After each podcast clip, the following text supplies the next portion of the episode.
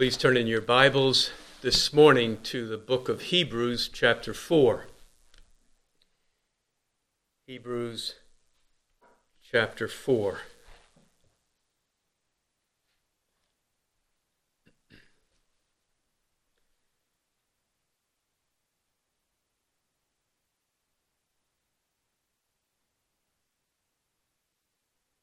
And I'll read verses 14 through 16. Hebrews chapter 4, verse 14. Since then we have a great high priest who has passed through the heavens, Jesus, the Son of God. Let us hold fast our confession. For we do not have a high priest who cannot sympathize with our weaknesses, but one who has been tempted in all things, as we are yet without sin. Let us therefore draw near with confidence to the throne of grace, that we may receive mercy and find grace to help in time of need. We continue this morning our study in the heart of Jesus now that he has been exalted back into heaven. And we've been asking the question what is the heart of Christ for us here below as his disciples now that he is seated at the right hand of God above. He is in a very different world than he was here below, the world that we are in. He is now on the throne of heaven in a world of perfect joy and happiness, and we still are here below in this world of sin, darkness, and confusion. And so, what is his heart toward us now? And has his love and affection for us changed now that he has ascended back into his glory? We've begun to answer that question from various passages while he was still on the earth, before his ascension back into heaven. We saw how he dealt with his disciples in the upper room in John 14 through 17, and how he spoke to them after his resurrection as he was anticipating his ascension. And as encouraging as those passages were to show us the continuing love and affection of Jesus for us, yet in all of them he was still on earth, and he had not yet ascended and taken his throne back in heaven. And whatever we may have seen while he was still here below, it could not answer the question accurately or completely what is his heart now that he has been exalted into the highest place of glory and power above. And that's the great value of this passage here in Hebrews chapter 4, especially in verse 14, which we will begin to look at this morning. Last Lord's Day, we saw verse 14, the supremacy of Christ. Verse 15, the sympathy of Christ as our high priest. Verse, six, verse 16, the saving power of Christ as our high priest. And as we continue our study this morning, we want to see here that the writer is, in this passage, he is being evangelistic. And that's how we want to look at the passage this morning. If we look back to verses 6 and 7, the writer says in verse 6 Since therefore it remains for some to enter it, to enter the rest, and those who formerly had good news preached to them failed to enter because of disobedience, he again fixes a certain day, today, saying through David after so long a time, just as has been said before, Today, if you hear his voice, do not harden your hearts. In verse 6, he speaks of those who, in the days of Moses, they had the good news preached to them of a promised rest, but they failed to enter that rest because of their unbelief and their disobedience. And then in verse 7, he quotes from David in Psalm 95, hundreds of years, 500 years after the time of Moses.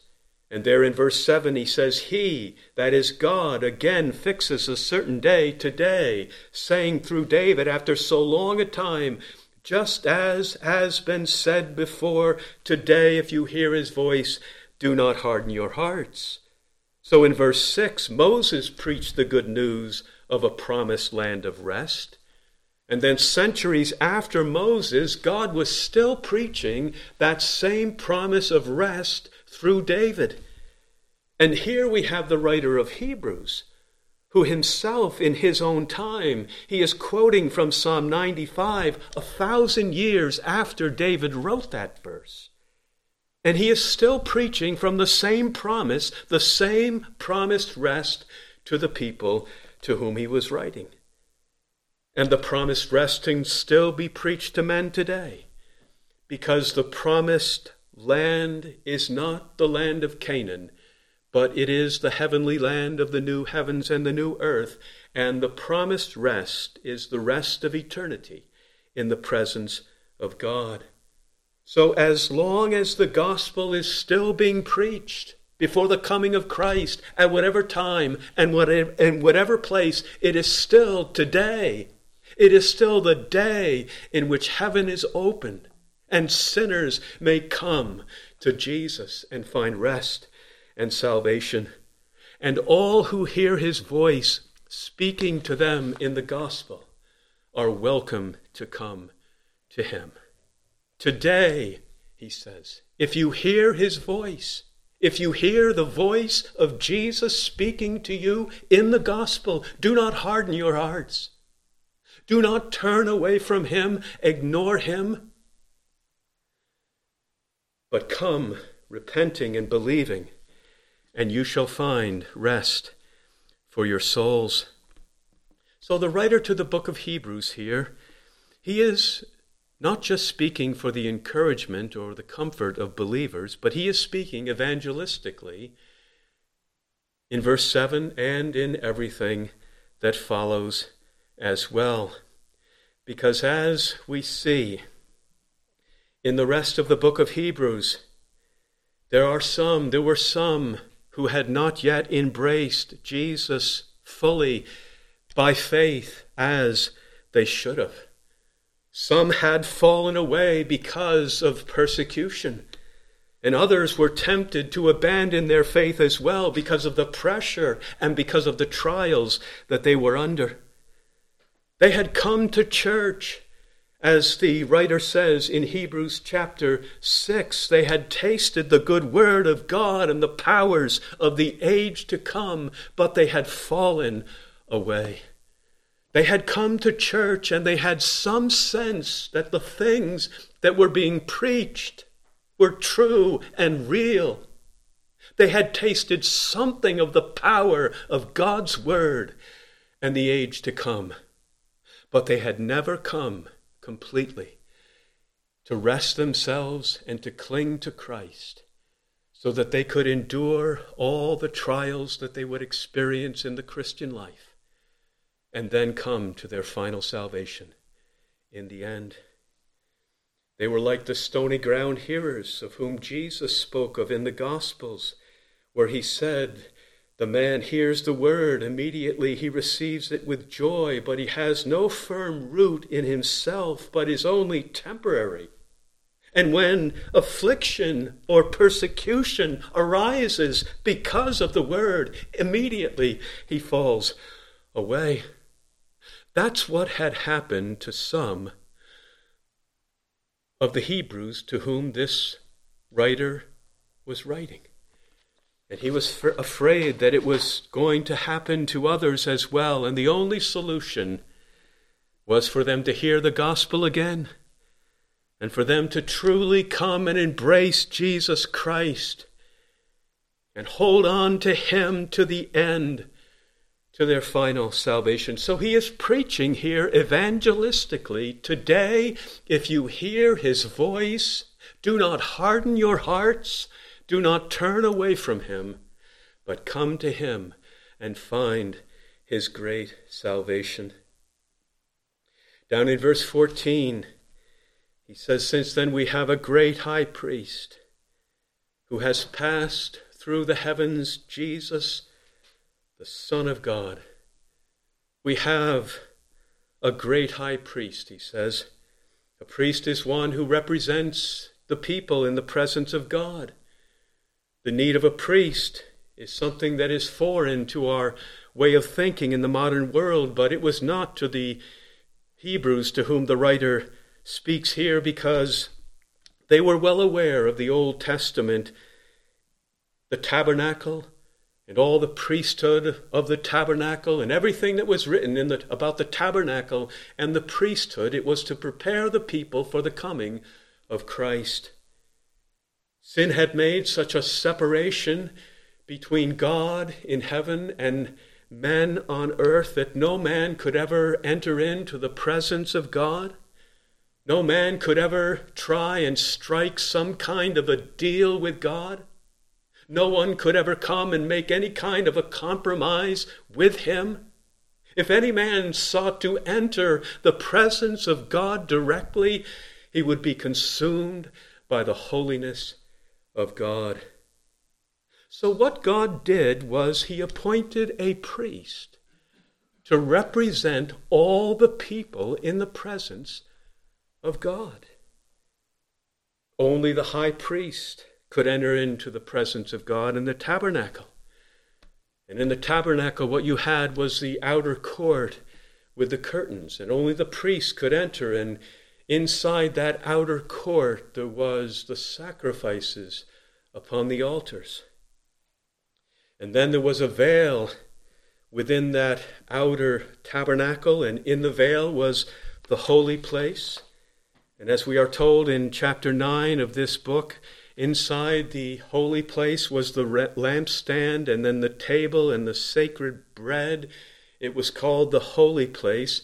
And behind the second veil, behind the second veil now, was the tabernacle, and it was called the Holy of Holies. And there, inside the Holy of Holies, was the presence of God. And there was in the Holy of Holies, there was the Ark of the Covenant, all covered over with gold, and the ch- golden cherubim on either side. And within the Ark was the Ten Commandments, which was the broken law of God, broken by man's sin. And over the top of the Ark of the Covenant, the broken law within, over the top was the mercy seat and only the priest, the high priest, could enter into that holy place once a year with blood. And he would sprinkle the blood on the mercy seat. And under it was the broken law. And the idea was that when God looked down upon his broken law, he would see the blood. So that the blood would cover the broken law, and he would have mercy, and he could have pardon upon the people. It was a fearful thing for the high priest to ever enter into the Holy of Holies, and that's why, whenever he would enter, on the Day of Atonement, the people would stand outside the tabernacle and they would anxiously be looking and waiting to see if the high priest would reappear and come out of that Holy of Holies so that their sins, the sacrifices would be accepted and their sins would be forgiven. It was the practice of the Jews to tie a rope around the ankle of the high priest. Because when he went into the holy place, if something was wrong with the high priest, and God became angry and struck the high priest dead, inside the Holy of Holies. No one else could go in to take him out. And they would have to pull him out by the rope. That was the practice of the ancient Jews. They remembered what happened to Nadab and Abihu in Leviticus chapter 10 when they came as priests, they offered strange fire before God, which he had not commanded, and fire came out from the presence of the Lord and consumed them, and they died in the presence of the Lord.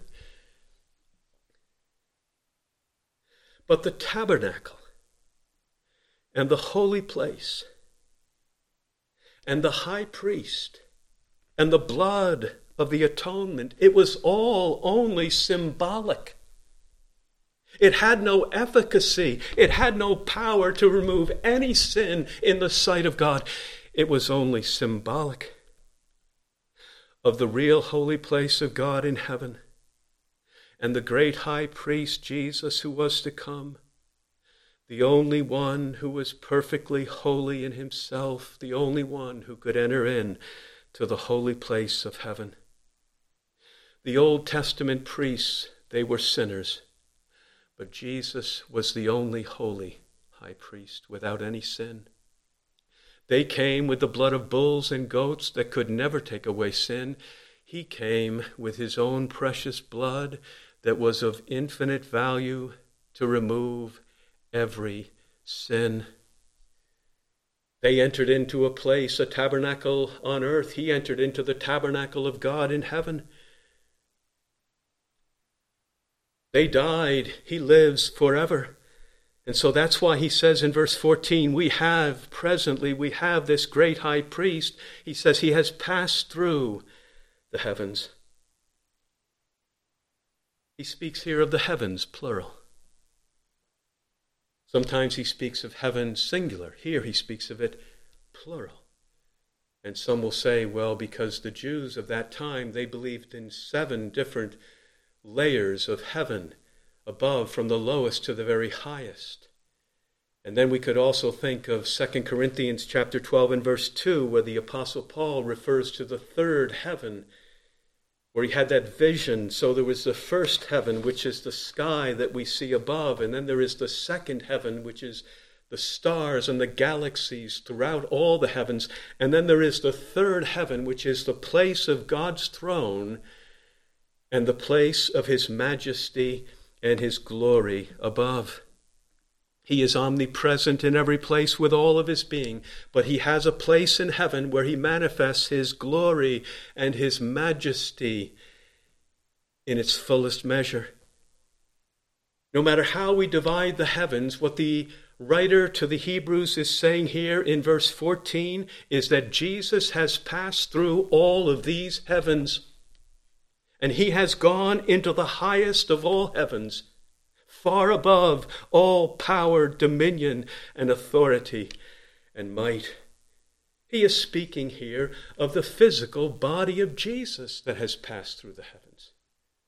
The same body he received in the incarnation, the same body by which he dwelt here on earth, the same body that hung upon a cross the same body that was raised from the dead, that body, in that body, Jesus has ascended into heaven as a man, where he is now glorified in that body at the right hand of God the Father. And he is our great high priest there to intercede for us and to represent us in the presence of God. But the things that are spoken of here in the book of Hebrews, tabernacle, the priesthood.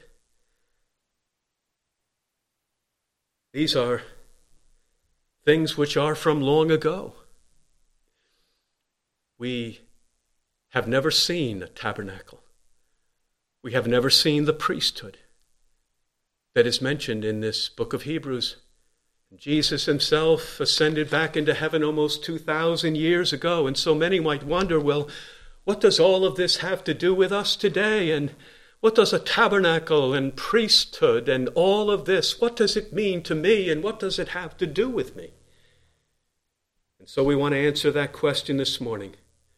We want to answer the question why is it that every one of us here need a great high priest in the presence of God?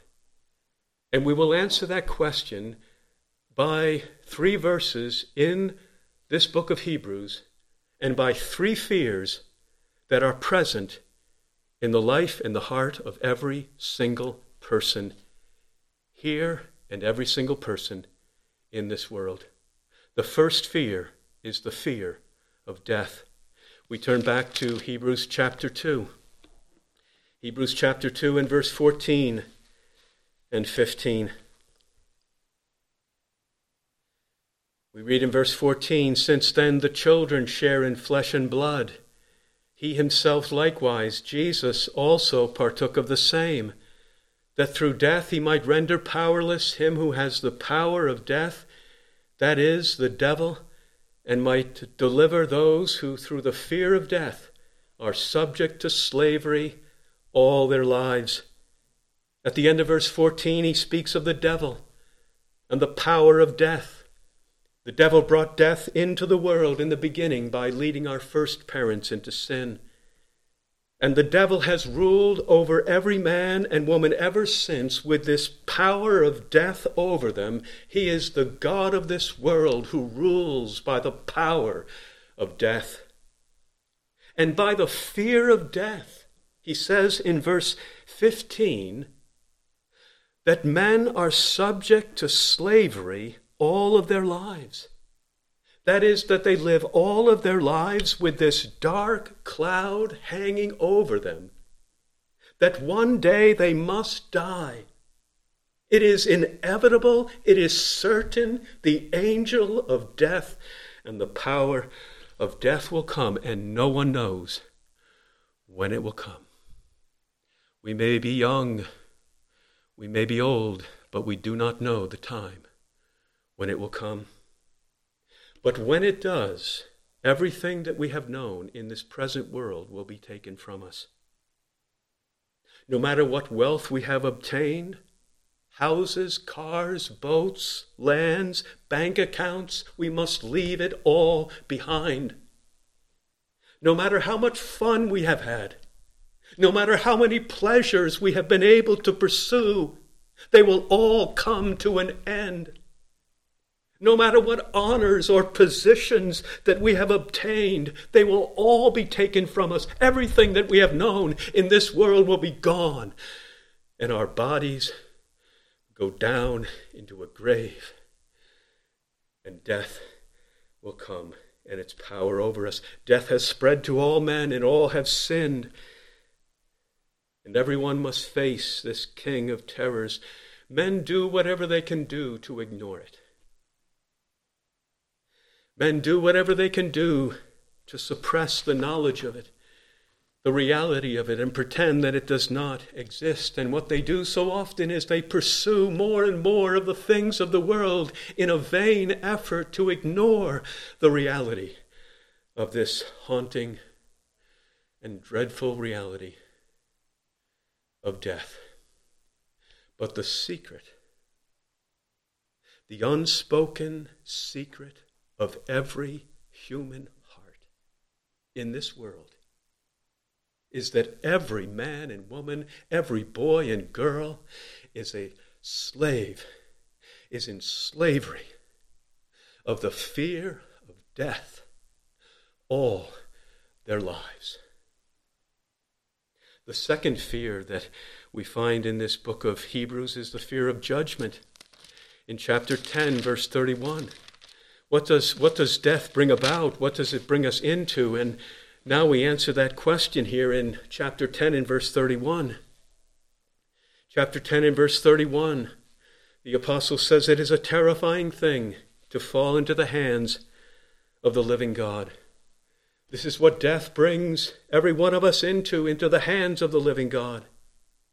We must stand before him in judgment. We must give an account for how we have lived in this world. And if we have lived as sinners, if we have done our own things and we have pursued our own ways in rebellion against God, this is what death will be. It will be a terrifying thing.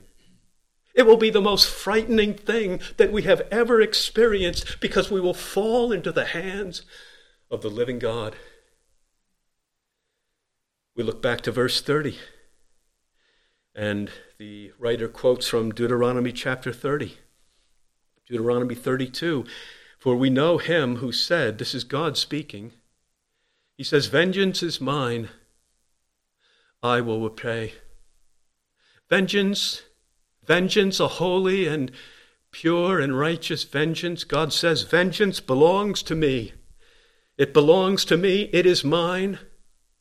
And when death comes, this is what I will do as the holy and righteous God. I will come in vengeance and I will repay the sinner, he says, by sending him into an everlasting darkness of hell. Vengeance is mine.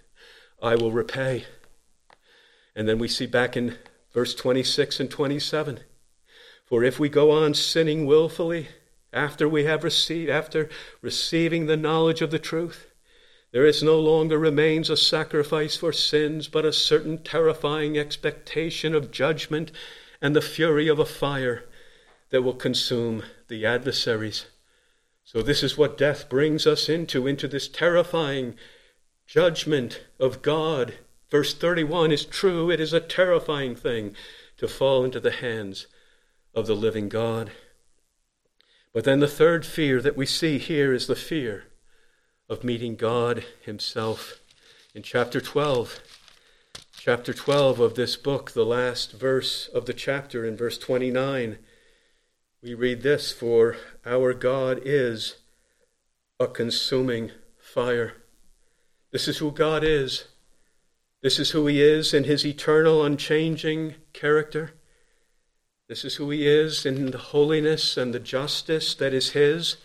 He says in verse 29 For our God is a present reality. He is still the same as He has always been. He is unchanged. He is a consuming fire. In His holiness, in His justice against human sin. He is the same God who came down on Mount Sinai in a consuming fire. He is the same God of Nadab and Abihu and he is the same God as Psalm 97 and verse 2.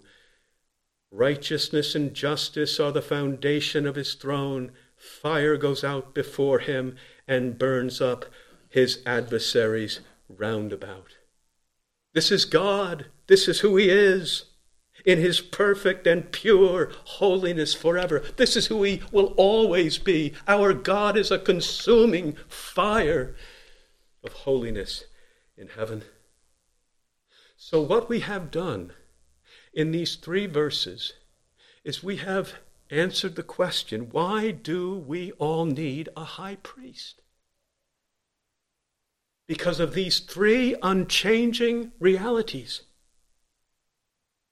the fear of death, the fear of judgment, and the fear of God as a consuming fire the ancient tabernacle of Israel and the priesthood of ancient Israel that the book of Hebrews speaks of, all of that is long gone, thousands of years ago.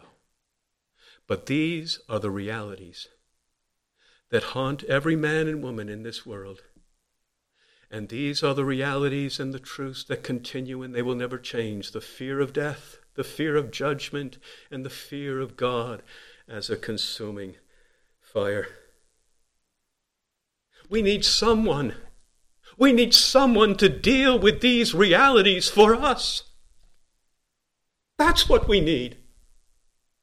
We need someone to go before us and take away these fears. We cannot do it ourselves. It is impossible for us. We can do nothing in the face of these terrifying realities. We need someone, we need a high priest. We need a great high priest who will go before us and deal with these things the fear of death, the fear of judgment, and the fear of God as a consuming fire. And that's what the apostle tells us back in chapter 4. And verse 14, he says, We have we have such a high priest.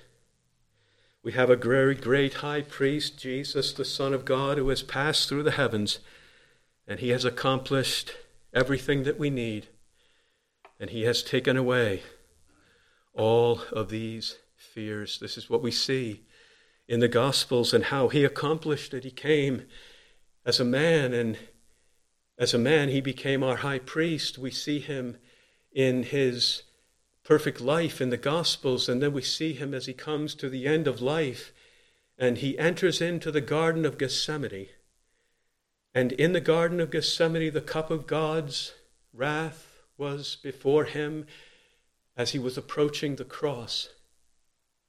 And in the Garden of Gethsemane, the cup of God's wrath was filling up with the terror of his judgment and he cried out, Father, if it is possible, let this cup pass from me, but not my will, but thine be done. It was a terrifying thing for Jesus to enter into the Garden of Gethsemane. But he did not turn back. And he went forward to the cross.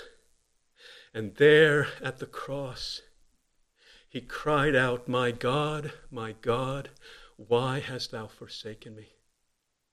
Because what was happening at the cross is the consuming fire of God's wrath was falling down upon Jesus, and he was quenching and placating and appeasing all of that wrath in his death upon the cross in a propitiation to take away all of our sins. There he became the great high priest for us. The Roman soldiers came. They found him dead upon the cross. They did not break any of his bones. They pierced him with the spear, and out came the water and the blood. And then he was taken down from the cross and buried in a tomb. A great stone was rolled against the tomb to seal the tomb. Three days later, he rose from the dead with eternal life, never to die again. Resurrection life was now in him. He had conquered death in the resurrection. Peter could say of him at the day of Pentecost that he was delivered up by the predetermined plan and foreknowledge of God. And Peter said, You nailed him to a cross by the hands of godless men and put him to death. And God raised him up again, putting an end to the agony of death, since it was impossible for him to be held in its power. That's what happened at the cross and the resurrection of our Lord Jesus Christ. At the cross, he entered into the consuming fires of God's wrath, and he took away the terrifying judgment that is due to us so that there is no condemnation anymore upon those who are in Christ Jesus. And in the resurrection, he conquered death and removed its power from us as well. So we do not need, and we should have as Christians, as those who believe in Jesus, we should have no more fear of any of these things. No more fear of death. No more fear of any terrifying judgment against us, and no more fear of God as a consuming fire.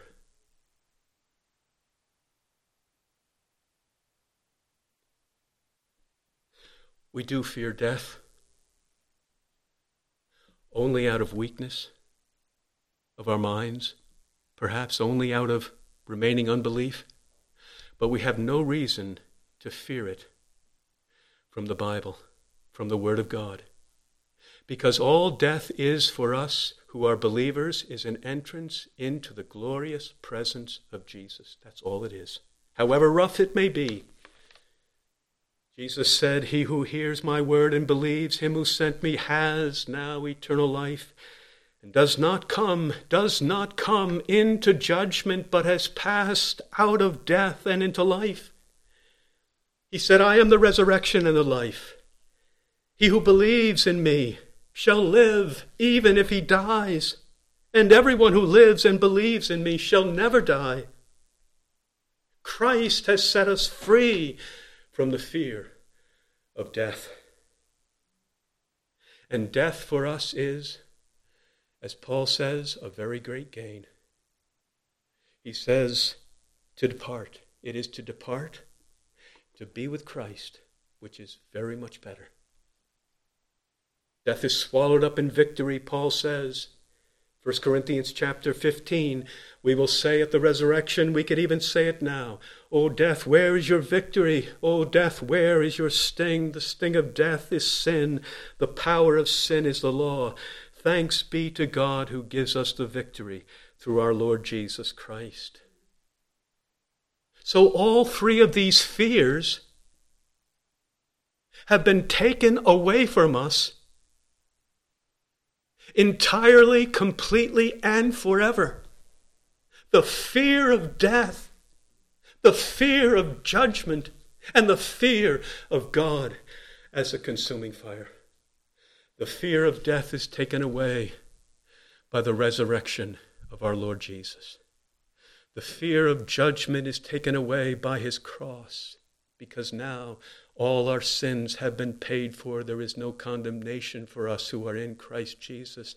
And the fear of God as a consuming fire is no more because God in heaven has become our loving heavenly Father.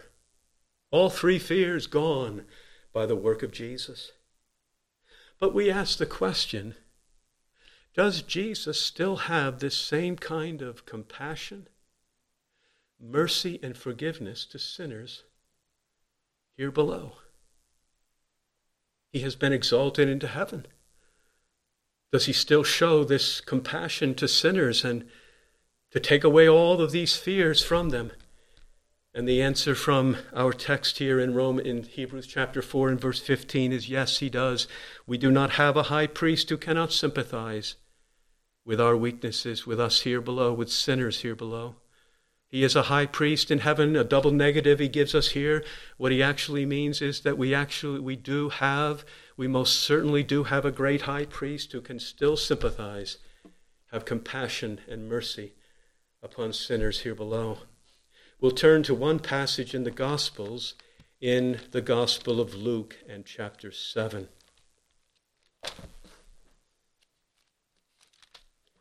In Luke chapter 7.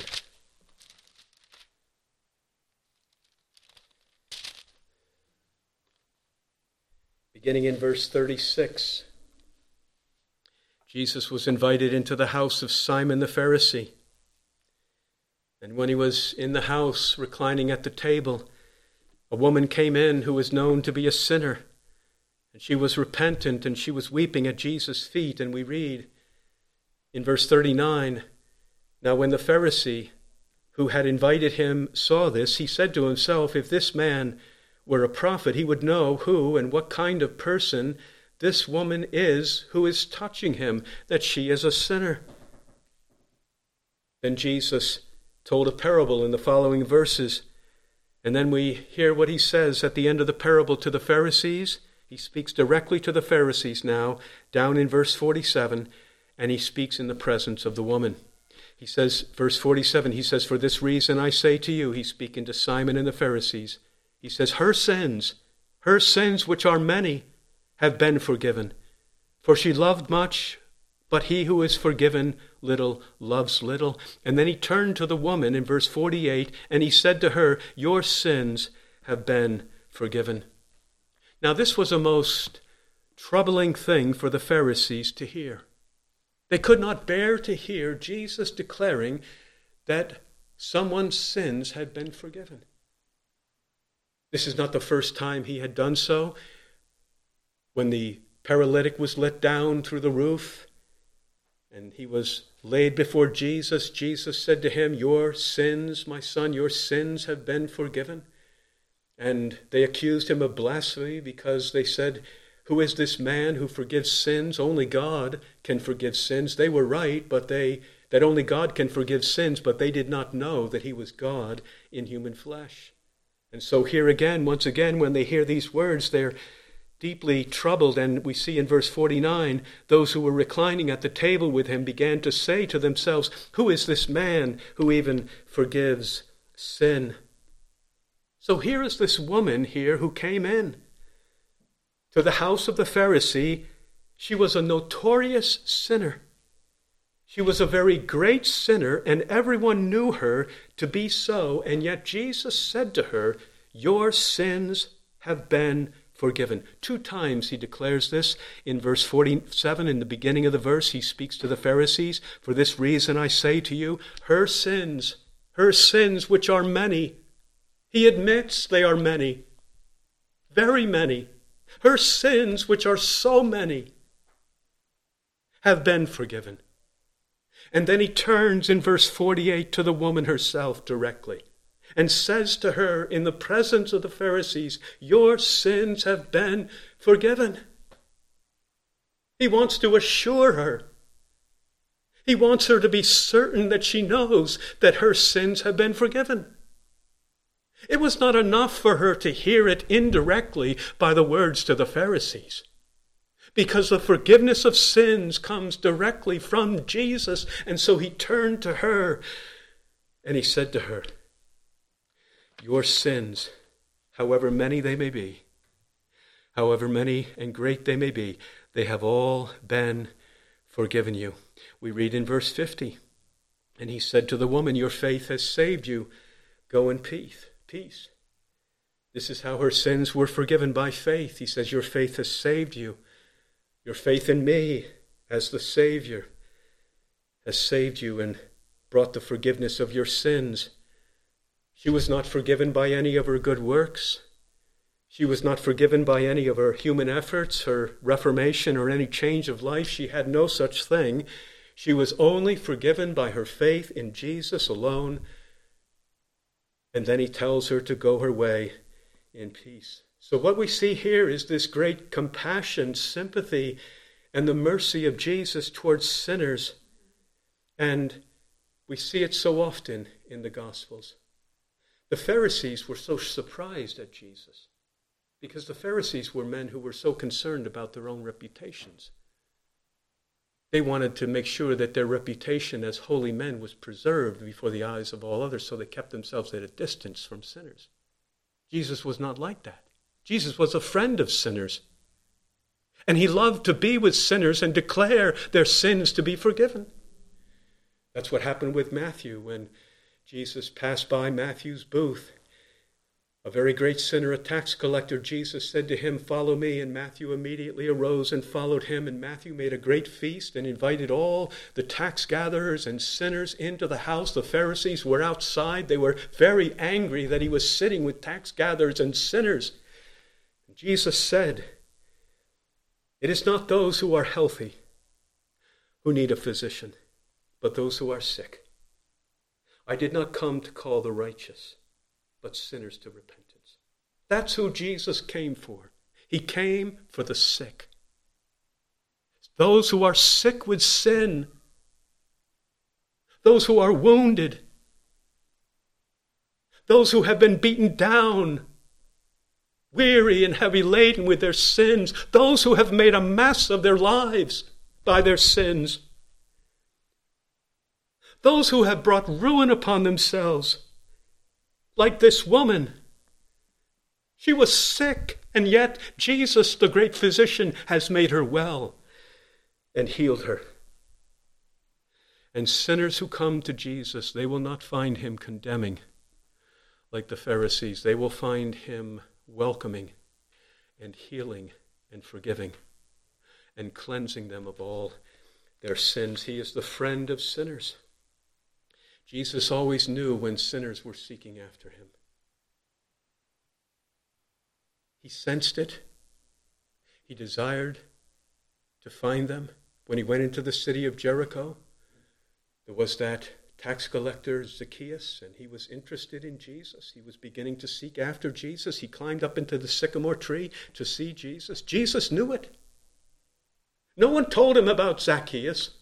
No one told him Zacchaeus' his name. Jesus came into the city and he looked up into the tree and he said, Zacchaeus, hurry and come down. Salvation has now come to your house. He knew Zacchaeus. Zacchaeus was interested in him. And as soon as a sinner begins to seek after Jesus, Jesus will come and find him and save him.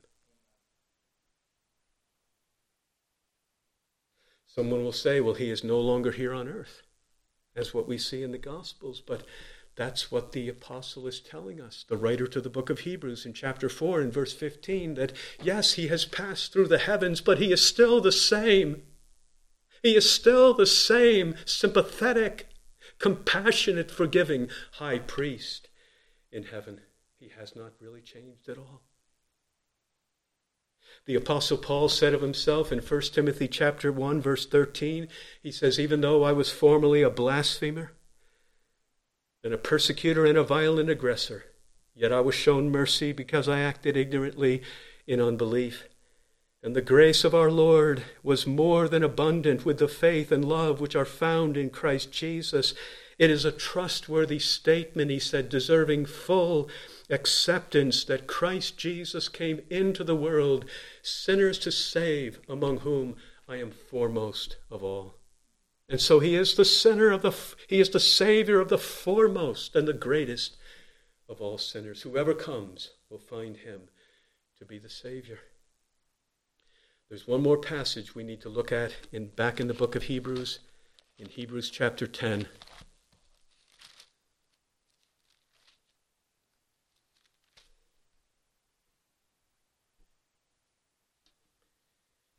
Hebrews chapter 10 and verse 14. And the apostle says here in verse 14 of Jesus, he says, For by one offering, by one offering, one sacrifice, one death upon the cross, he has perfected for all time those who are sanctified. This is what the sacrifice of Christ on the cross has done for all believers for all times. It has perfected us so that we are now perfect in the sight of God. We are perfectly cleansed from all of our sins. We are perfectly clothed in the white robes of Christ's righteousness. He has perfected us. He has made us complete by one offering. He has perfected, He has completed everything that we need for our salvation. This, this verse, Hebrews chapter 10, verse 14, this verse is in the same book of Hebrews that we were looking at earlier, where Paul talked about the slavery of the fear of death. And it is a terrifying thing to fall into the hands of the living God. And the God of heaven is a consuming fire. This verse is in the very same book.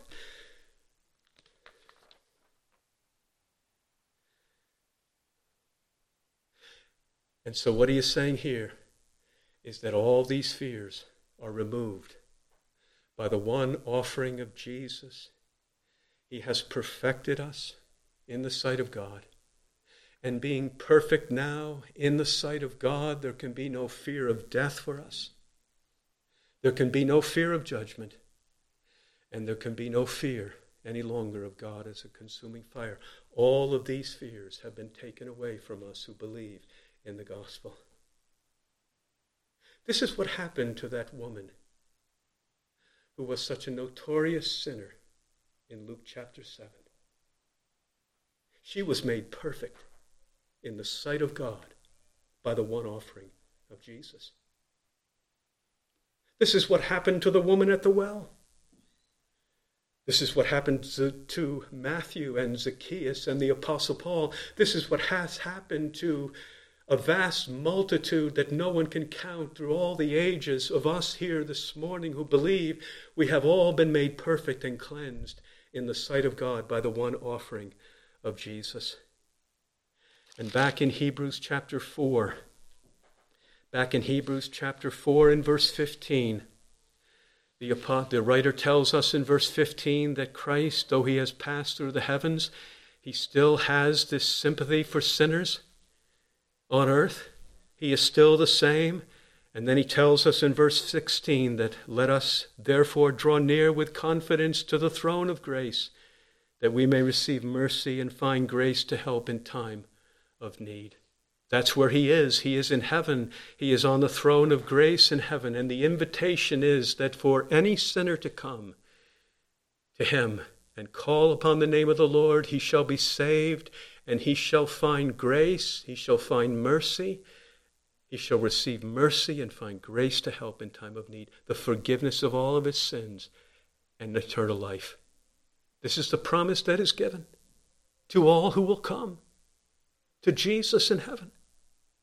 Do not harden your hearts. Do not harden your hearts. If you hear his voice, come. Today, today, if you hear his voice, speaking to you in the gospel. Do not harden your hearts, but come to Jesus and be saved. and find him to be the sympathetic high priest who saves sinners so willingly. He has not changed from when he was on earth. He is still the same. He has passed through the heavens, but he is still the Savior of sinners. With great mercy, with great power to save, let us pray together.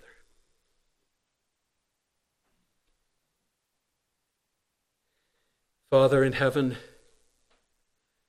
we do thank you for your glorious Son, our Lord Jesus Christ, and all of his great mercy, his sympathy, his compassion for sinners, that he came into this world to take away every fear that is against us, to satisfy the justice of God, to take away the judgment that is due to us.